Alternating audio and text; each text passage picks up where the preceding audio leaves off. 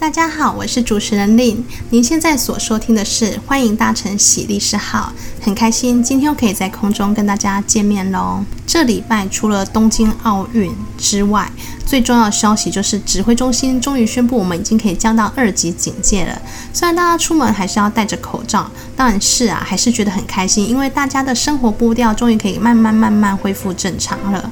台湾的疫情看起来是逐步趋缓，还是有很多学者专家指出，这些只是一个暂时性的趋缓。真的想要达到一个群体免疫，还是要让疫苗的覆盖率至少达到七到八成。指挥中心也因此呢，为了加快打疫苗，让十八岁以上的人已经可以开始预约登记来接种疫苗了。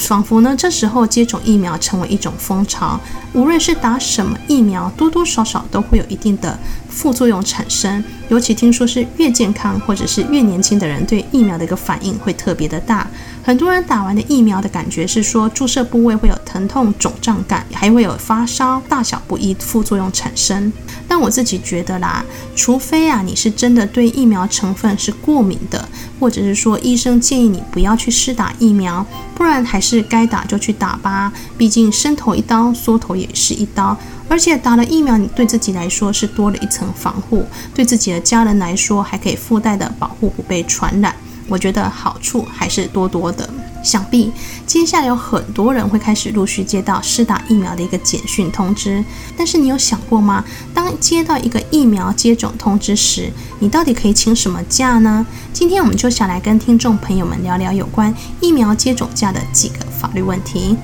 光听疫苗接种假这五个字，从字面上我们可以想象得到的是，劳工进行疫苗接种时是可以请假的，但要怎么请？许多人会担心说，诶，其实去接种站接种疫苗这件事情很小，比较担心的是打完疫苗几个小时之后开始产生一定的不适反应时，像是刚才讲到的发烧啊，或者是疼痛等，这时候老公还有办法去工作吗？事实上啊，指挥中心他也有对这个疫苗接种假去做一定的规定。他说啊，是从接种之日起至接种次日二十四时止，均得申请疫苗接种假。我们把它翻成白话文来说，就是劳工除了去打疫苗接种的那一天之外，你隔天还可以再请一天假，最多可以放到两天，让劳工可以在打完疫苗后有机会观察自己的不适症状，并且让自己的不适症状。得有机会可以缓解，那有人就会进一步问说，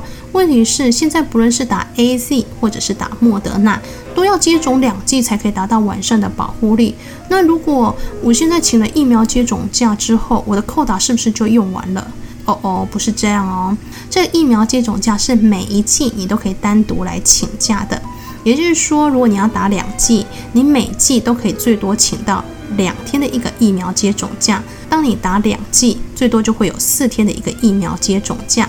我觉得这应该也蛮容易想象的啦，因为你们打每一剂都会有一定的不适反应产生，那你必须让劳工有机会在每一剂的时候都有休息跟缓解症状的一个时间吧。当然，要请假你就一定要遵守相关的一个程序规定，减负相关的一个证明文件。疫苗接种假的证明文件非常非常的单纯，就是只要有那个疫苗接种记录卡就可以了，不用再去什么额外的证明文件或者是医生的诊断证明，不用哦。但我想劳工朋友最关心的还是，请疫苗接种假会有扣扣吗？请疫苗接种假，雇主到底会不会给付劳工薪资啊？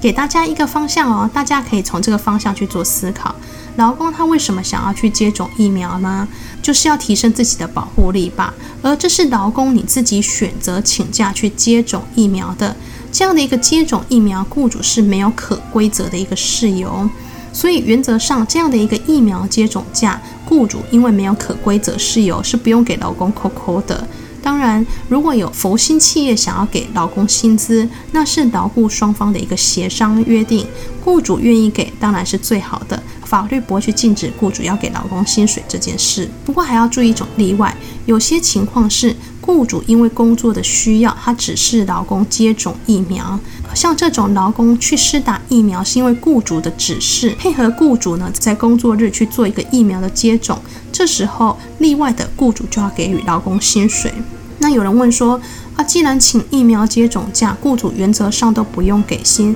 那这样子我不就请两天都没有薪水了吗？可是我真的很需要钱耶，我可以改用其他的价别吗？还是说我要去打疫苗就只能请疫苗接种假呢？这样说吧。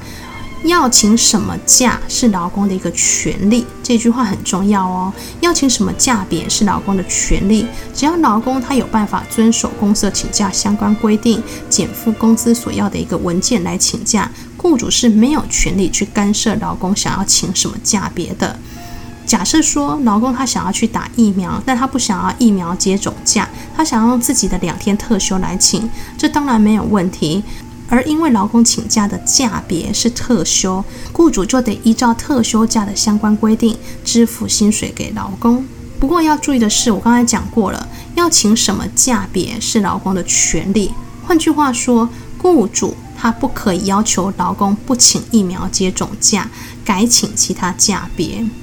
这会发生在什么情况呢？我们刚才不就讲说，劳工请疫苗接种假，雇主原则上不用给劳工薪水，除非劳工去打疫苗是因为受到雇主的一个指示。这种因为雇主指示的情况下，劳工去施打疫苗，请疫苗接种假，雇主必须例外的支付给劳工薪水。像是因为这样的情况，雇主他就不能为了避免支付劳工薪水，要求劳工改请病假或者是事假。因为要请什么假别是劳工个人选择的一个权利，只要劳工他能够符合疫苗接种假的规定，要去打疫苗，跟雇主请疫苗接种假，雇主基本上都要准假，他不能以劳工请疫苗接种假为理由将劳工视为旷职，或者是给他扣发全勤奖金，甚至是将劳工解雇或是做其他不利处分。但是啊，偏偏偏偏有人就是体质不一样，他的这个不适反应啊，两天根本无法缓解，他的不适反应甚至长达到三到五天，那到底该怎么办呢？这边要提醒大家，如果你的不适症状太多天，而且没有改善，正本清源是赶快就医，找出你的病因到底是为什么。再来就是在这个休养期间，如果你还是无法去上班，疫苗接种假请完了，那只好先改请普通伤病假喽。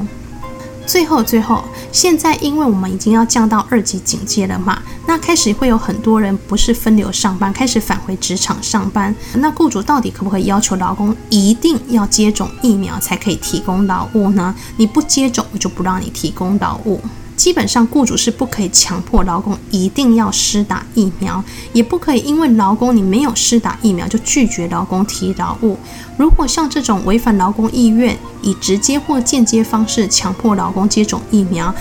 可能会有违反刑法第三百零四条强制罪的嫌疑哦。不过，当然有原则就有例外。最近指挥中心也有做出一定的指引，像是他要求社区式的一个服务卫生福利机构。像是长照机构啊、护理之家或是早疗机构等，它的整体工作人员的疫苗施打率必须高达八成，才可以提供相关服务。这样子的情况是指挥中心对特定行业的从业人员明定必须要接种疫苗，这时候雇主就可以指示劳工一定要去接种疫苗，才可以提供劳务。同时，就像我们刚刚前面讲到的，这种因为雇主指示劳工去打疫苗，在劳工请疫苗接种假的时候，就可以请求雇主给予一定的薪水。好啦，那节目的最后，我们就把今天的重点再来跟大家稍微复习一下喽，也顺便考考听众朋友，是不是真的已经全部都记起来了？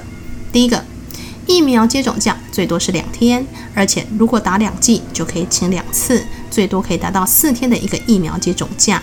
第二个，请假的证明文件很简单，就是疫苗接种记录卡。第三，请疫苗接种假，因为它是不可归责雇主的事件，原则上雇主不用给予薪水，除非劳工打疫苗是因为雇主的指示，像是指挥中心的要求，要求社区型的长照型机构、护理之家要达到八成的一个接种率，这时候雇主指示劳工一定要接种疫苗。雇主可能就例外要支薪给劳工一个疫苗接种假的薪水。第四，劳工如果不想请疫苗接种假，想用自己的特休来请也是可以的，因为请什么假是劳工的权利，只要劳工能够提出相关的请假证明，公司就应该要准假，而且要支付劳工对应价别的一个薪水。另外，如果你的不适反应超过一定的天数，还想要在家休养的话，这时候劳工可以改请病假。最后，最后，在请这些疫苗接种假的同时，雇主不可以对劳工予以旷职或者是扣全勤奖金、解雇等不利处分的。好啦，我们今天就讲完疫苗接种假，相信大家对自己的权利有些了解了吧？这样大家在收到简讯通知之后，就可以安心的去施打疫苗喽。让我们一起来为群体免疫尽一份心力吧。今天的节目就先到这里喽，欢迎搭乘喜力士号。我是林，感谢听众朋友的收听，也祝大家有个平安愉快的一天。如果您生活中遇到一些不知如何解决的法律问题，或是想了解某一些法律常识的话，欢迎大家透过节目介绍连接的信箱告诉我们喽。我们下周空中再会喽，拜拜。